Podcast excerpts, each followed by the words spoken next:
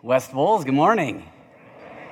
Hey, as we, uh, I mentioned last week, we'll be wrapping up this series, doing today a different way next week. But this morning, I, I want, I feel like we can't let this series end without talking about something that has the potential to affect today and every single day more than maybe anything else that we've talked about. And it really is something that has the potential to affect the mission we've talked about for this church connect with Jesus, connect with people, connect people with Jesus.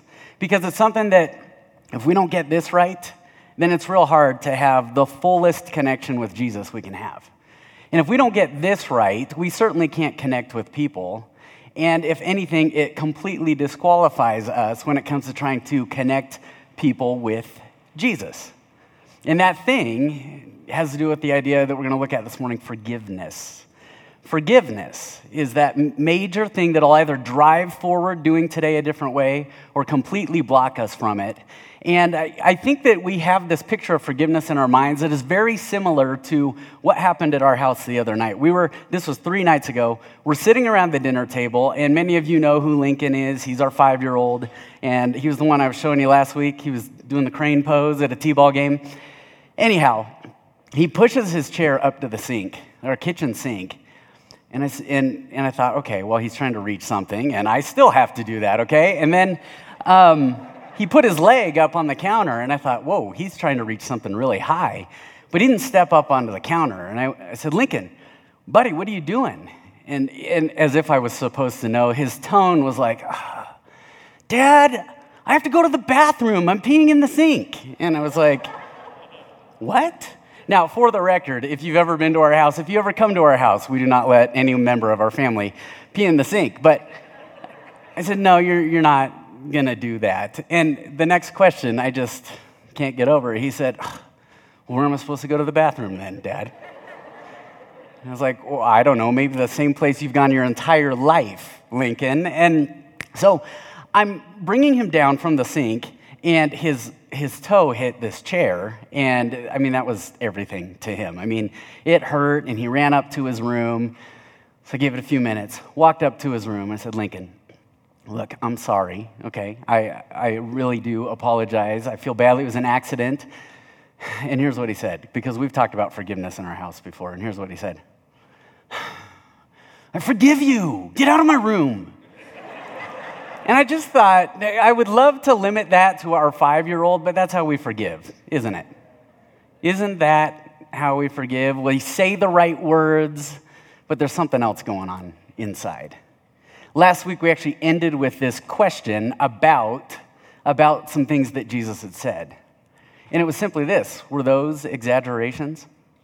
And I think maybe more than anything out there, we treat what Jesus says about forgiveness is an exaggeration. I mean, we'll acknowledge it with our words, but it's different when it comes to receiving it and our experience of it. And so I want to walk through this passage today. It's in Matthew chapter 18 if you have your Bibles. If not, it'll be up on the screens.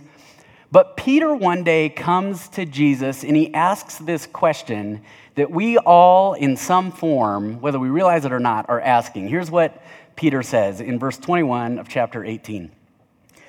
Peter came to Jesus and asked, Lord, how many times shall I forgive my brother or sister who sins against me?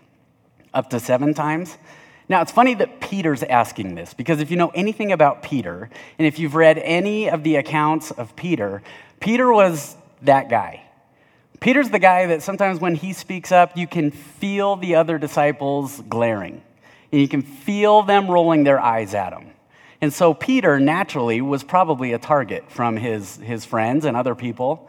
And so it's interesting that Peter's asking this question. He said, All right, how many times, God? How many times, Lord? And we ask that question, don't we? When we're walking through hurt, when we're walking through pain, isn't it true we ask this question, How long? How long, God, am I going to walk through this? How long do I have to put up with this? And in Peter's case, he says, How long? I know you want me to forgive. In fact, there was this uh, rabbinical mandate back then that you, you'd forgive three times, and then that fourth time, well, there was, there was something different on the table. So Peter, thinking he was doing good, said, Seven times? I mean, let's just blow three out of the water. Jesus, is it seven times? And Jesus responds with this I tell you, not seven times, but 77 times, or some translations say 70 times seven. Now, if you're left brain like me, you sit there and you think, well, is that 77? Is that 70 times 7? Is that 490? And what does that mean on the 78th time? What does that mean on the 491st time? I don't know where Peter went with that in his brain, but Jesus, before Peter could say anything, said, it's just not, it's not the right question to ask when it comes to forgiveness. And so Jesus fills out his answer with a story, with a parable that we're going to walk through today because it so adjusts Peter's understanding of forgiveness, and it ought to so adjust our understanding of forgiveness in order to truly do today a different way. And so take a look at what Jesus says. Verse 23 Therefore, the kingdom of heaven is like a king who wanted to settle accounts with his servants. As he began the settlement, a man who owed him 10,000 talents was brought to him. Now, a talent at that time it was the largest amount of money they had, and 10,000 of them, this would have been beyond lifetimes to earn. In other words, this debt was not going to be repaid in this servant's lifetime. Verse 25 Since he was not able to pay, the master ordered that he and his wife and his children and all that he had be sold to repay the debt. So, this was like a debtor's prison, that if you couldn't financially pay back, then anything you had was going to be taken. Verse 26 At this, the servant fell on his knees before him. Be patient with me, he begged, and I will pay back everything, which just, it wasn't going to happen. I will pay back everything. The servant's master took pity on him, canceled the debt, and let him go. Did you see the, the shift there? Here is this master who's got an amount in his mind 10,000 talents. But did you see the shift? He went from measurement of the debt to mercy on the debtor. Measurement of the debt to mercy for the one who owed him.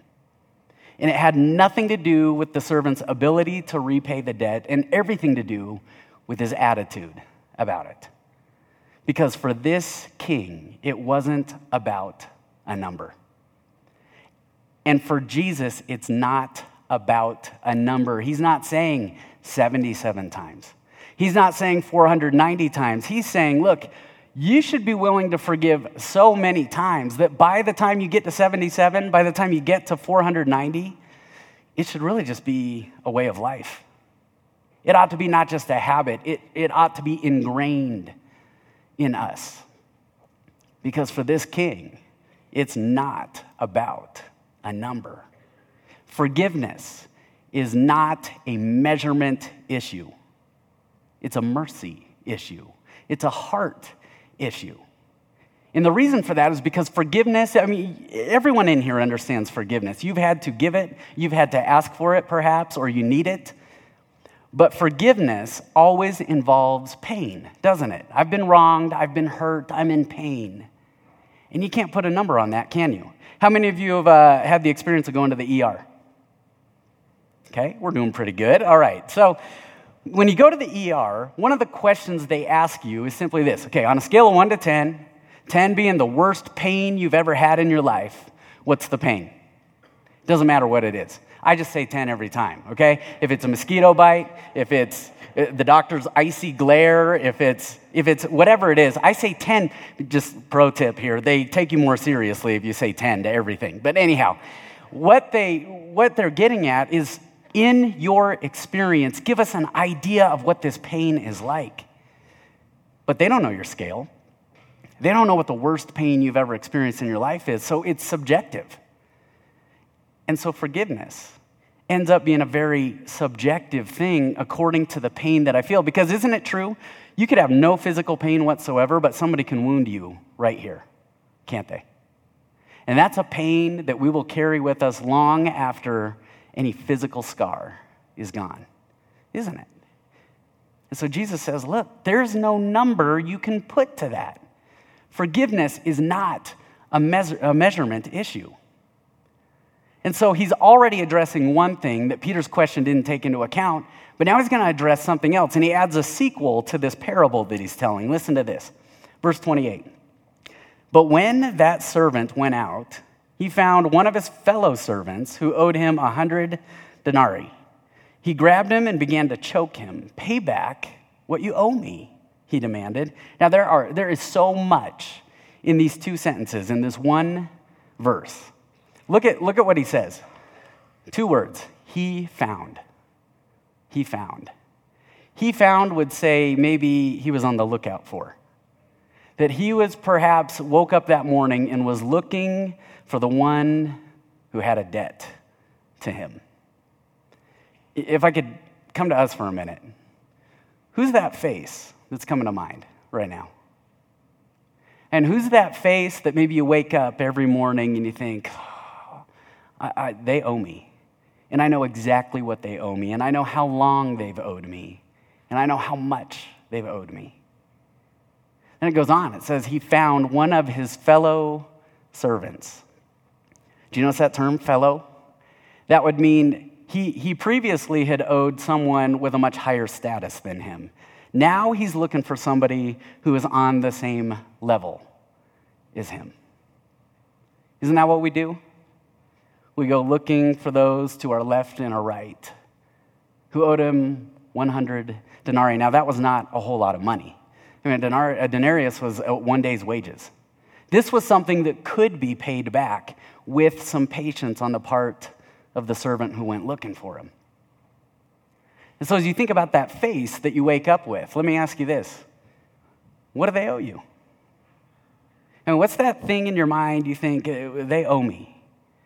It's an explanation, it's an apology, maybe it's money, maybe it's just you, you want your time back because they took up so much time. And what's the nature of the offense? Because another thing at play here is not so much the amount that's owed, but who the debt was against. See, the servant, it, it wasn't the 10,000 talents that he owed, it was who his debt was against. And oftentimes, I think what we do is we look left and right and we see the debts that others have to us, and we put those equivalent, the same as the debt that we have to our Heavenly Father, that we one time had to our Heavenly Father. And there's no comparison. But then finally, look at the last sentence. It says that he grabbed him, began to choke him, and he demanded. See, in the process of looking for a face and thinking about the offense, you know what the servant forgot? He forgot the humanity and the dignity of the one who owed him a debt. And it's true for us that every face and every offense that comes to our mind should not, should not be cause for resentment. It ought to be a reminder of the debt that we at one time had. Every single time. And it should be a reminder of the humanity of those that we think owe us. And Jesus is getting at, a, at another aspect of Peter's question. Peter's question doesn't take into account that Peter himself was a sinner and had sinned against people. In other words, our inability to cover our debt to God should bring about humility when it comes to others' debts to us. Because nothing will value someone's humanity and their dignity like humility. I remember years ago here, before I was ever in charge of anything, I, I thought I was in a real way in charge of everything. And so I was like 20 years old, and I was helping out with the high school group. And on Sunday nights after youth group, we would go to this Red Robin down here and just like fill the place up. And one night we went to Red Robin, and I didn't have the money to pay for a meal. And so a leader said, Hey, Nathan, aren't you going to order anything? I said, No, I don't have any money to buy anything. And so they said, Oh, that's fine. Tell you what, if you if you will go around and collect money from everybody for their meals, I'll pay for your meal. I thought, oh, that's a great deal. And they said, but also collect from those who don't order anything, like collect a dollar. Because, you know, Red Robin, they set out those fry baskets, and you just start, and you just keep going, and soon you've gone through like 400 fry baskets. And so we're all, we would just go through these fry baskets, and then even if people just ate from those and drank water, you still have somebody serving it. So we would collect a dollar for tip. Well, again, I didn't have any money, but I was getting a free meal out of collecting money. So end of the night comes, and I'm going around to tables, and I ask this kid, I was like, hey, uh, you need to pay. He's like, well, I didn't order anything. I was like, it's fine, but you still owe a dollar. He's like, well, I don't have a dollar, Nathan. And I was like, okay. So three minutes go by of this back and forth. Soon I'm like leaning over this kid, thundering, like, pay your dollar. He's like, I don't have a dollar. I was like, you're pathetic. And, and suddenly, a month had gone by, and we didn't see this guy at youth group anymore. And we're going through the roster, going, who have we seen? Who have we not seen? I wonder where so and so has been. I don't want to say their name because, uh, in case they ever listen to this, they're, well, I just need to call them and apologize. Anyhow, and suddenly I flash back to that, and I, they're all going, you know, where, where is he? And I just, I kept quiet. I was like, gosh, I wonder where he could have gone and why he would have left. But isn't that what we do? We've been given a feast, and yet we will hold up we will hold up that somebody didn't pay for their appetizers. Jesus had a phrase for this. In fact, he would say to the Pharisees, You blind guides, you will strain a gnat and swallow a camel. What that means is you'll make a really, really small deal out of something that ought to be a really big deal. And you'll make a really big deal out of something that ought to be a really small deal. He says, Peter, look, forgiveness is not a measurement thing. And second, Peter, your need for forgiveness should produce a humility when it comes to others' need for forgiveness. And then he addresses one more aspect to Peter's question. And, and it's the aspect of Peter's question that maybe he didn't quite get the words out to, but Peter had this limitation. It was as if there was an end to his forgiveness. That even if I go beyond the three times to seven times, God, what, what do I do after that? And Jesus addresses it with the end of this parable. Here's what he says Verse 29 His fellow servant fell to his knees and begged him, Be patient with me, and I will pay it back. But he refused, and instead he went off and had the man thrown into prison until he could pay the debt. That's the debt he owed, that one that could never be paid in lifetimes. When the other servants saw what had happened, they were outraged and went and told their master everything that had happened. Did you know that somewhere, somewhere in my sphere of my life and in your sphere of your life, there is somebody who's watching? And that's not to freak anybody out, it's just the truth. That for those in here who say, I follow Christ, you have to know that the, the moment we declare that, the moment we say that, people begin watching. And if there's anything, anything that could disqualify us, it's what this servant did to his fellow servant. A simple debt, easily repaid, with a little bit of patience. But he overlooked the massive debt he had forgiven. We have an audience that's watching. Jesus continues. Then the master called the servant in. You wicked servant, he said, I canceled all that debt of yours because you begged me to. Shouldn't you have had mercy on your fellow servant just as I had on you? Not only do we have an audience, but our Heavenly Father says you have accountability for how you treat your fellow brother and sister. We all have it. And I jumped ahead a moment ago, but this is what I was referring to, to. Verse 34 In anger, his master handed him over to the jailers to be tortured until he should pay back all he owed. So, this servant, who with a little patience would have had his debt repaid, is now put in prison for a debt that he would never repay over lifetimes. Because not only do we have an audience, and not only do we have accountability, but Jesus says what's at stake is anguish there is truly anguish at stake here. And he's getting at something that you will always, and I will always, we will always pay when the heart pursues payback. Every single time. We always pay for payback. there was a study done by a university, is about eight, nine years ago.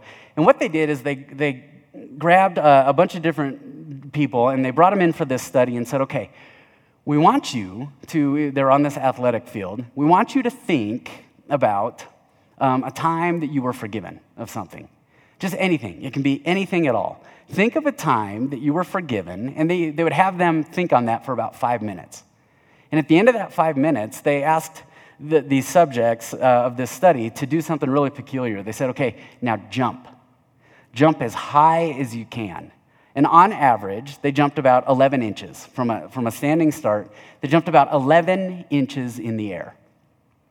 So, after this, they gave them a rest for about 20 minutes. I know, one jump, 20 minutes rest. Anyhow, they, and they said, Now I want you to think, we want you to think for five minutes about a grudge that you have against somebody. Just think on that grudge and spend five minutes thinking about who that person is and what they did that brought about this grudge. But think on this grudge for five minutes. And at the end of that five minutes, they said, We want you to jump. And on average, every single person who originally had jumped an average of 11 inches, you know how high they jumped? Seven and a half inches. They repeated this experiment over and over and over with hundreds and hundreds of people.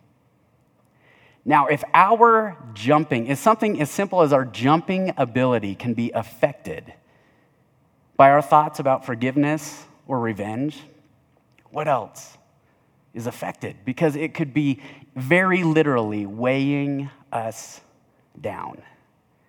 And that, I believe, is, is really the idea behind what Jesus ends this parable with. One verse, verse 35. This is how my heavenly Father will treat each of you unless you forgive your brother or sister from your heart. Forgiveness is a heart thing. Now, I don't know if there are eternal, it's possible there are eternal implications to this statement, but one thing I know for sure in walking next to people and listening to people's stories is there, there is an earthly right now implication to this statement. Because we have a heavenly Father who does not force anything on us, but you know what he says? He says, Look, if you insist on not letting go of that grudge, if you insist on thinking of forgiveness as a limited, measurable thing, if you, in dealing with the forgiveness others need, will not go about it with humility and insist on pursuing payback, then what's left is truly an earthly prison. You will, and I will, imprison ourselves the moment that we decide that we're going to write forgiveness off as an option. When forgiveness of the heart no longer is an option, then we cut ourselves off from our own healing. And isn't it true? I mean, as you just think through the different various circles and spheres of your life, isn't it true that you've probably spent far too much time thinking about a grudge? Is it true that maybe some of the most miserable people that we know are living in a prison in which they're being tortured by their own resentment and their own grudges. And so, as we walk through today, as we think about this idea of doing today a different way, well, how do you do that? I mean, forgiveness from the heart. How do you just wake up and go, okay, it's from the heart this time? It's been from the brain all the way up to this point in my life, but now it's from the heart. We have to experience it. We have to experience it, but it helps if we can remember that before, before we pay back, remember we were paid for. Before you pay back, remember you were paid for. Now, I don't know every single individual situation in here, and I don't know the platform that you have when it comes to speaking about or showing or displaying Christ in your life. But I'll tell you this even if you had no pulpit to preach from, and even if you couldn't quite even voice your testimony of what he's done in your life, you have this. Because forgiveness, this is not a Christian thing, this is the Christian thing. It, it's right there. Isn't that what that is? right there. That is a more powerful testimony than any words we could put together or string together. Many of you maybe remember in the 1990s um, Rodney King. Rodney King, when the, these riots were going on in Los Angeles, Rodney King was an African American man who was pulled from his truck in Los Angeles. And as he was pulled from his truck, he was beaten and beaten and beaten by several police officers. And he went through a, a massive amount of rehab, and there were, this whole thing went to court. Uh, and when he finally faced those who had beaten him, when he finally faced them, he walked up to him. He put out his hand. You know what he said? I forgive you. I forgive you. And it was so interesting to hear the account of one reporter one reporter who was standing back, and they caught this on camera, and he's watching it. You know what he reported? It is our understanding that Mr. King suffers from permanent brain damage. And that's what the world thinks. When you forgive from the heart, people are going to look at you sideways and go, What is going, what is wrong? There's something off. Let me tell you about another time Jesus. Jesus, this day, one day, as he's being nailed to a cross by a group of Roman soldiers, they get the cross upright. You know what he said?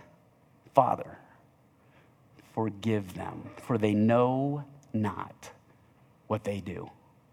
They have no idea what it is they're doing right now.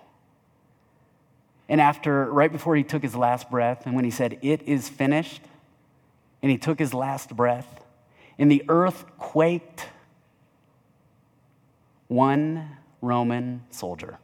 I don't know where all the others went, but one Roman soldier who was standing there, you know what he said? Surely this was the Son of God. Today, or tomorrow or maybe every single day of this week, somebody, it's not likely that you're going to be dragged from a truck and beaten. It's not likely that you're going to be nailed to a cross, but somebody is going to do something that to your heart and to my heart, it's going to feel like it. It's just going to feel like it. And there is no number that you and I can put on that pain, is there? It's going to disturb us, it's going to go with us but you can't put a number on it. You can't.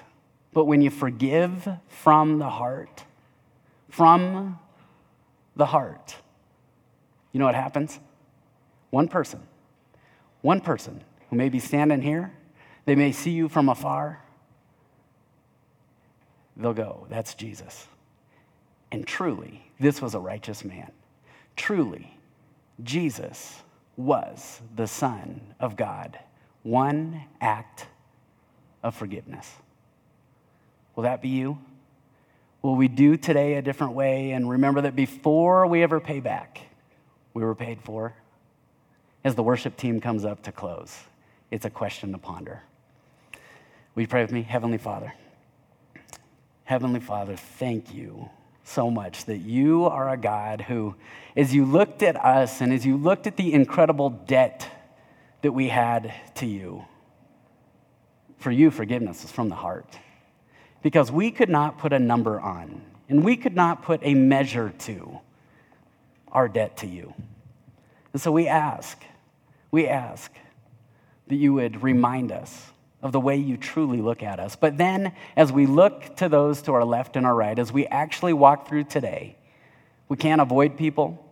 We can't go around people. We can't fix people but we can forgive people.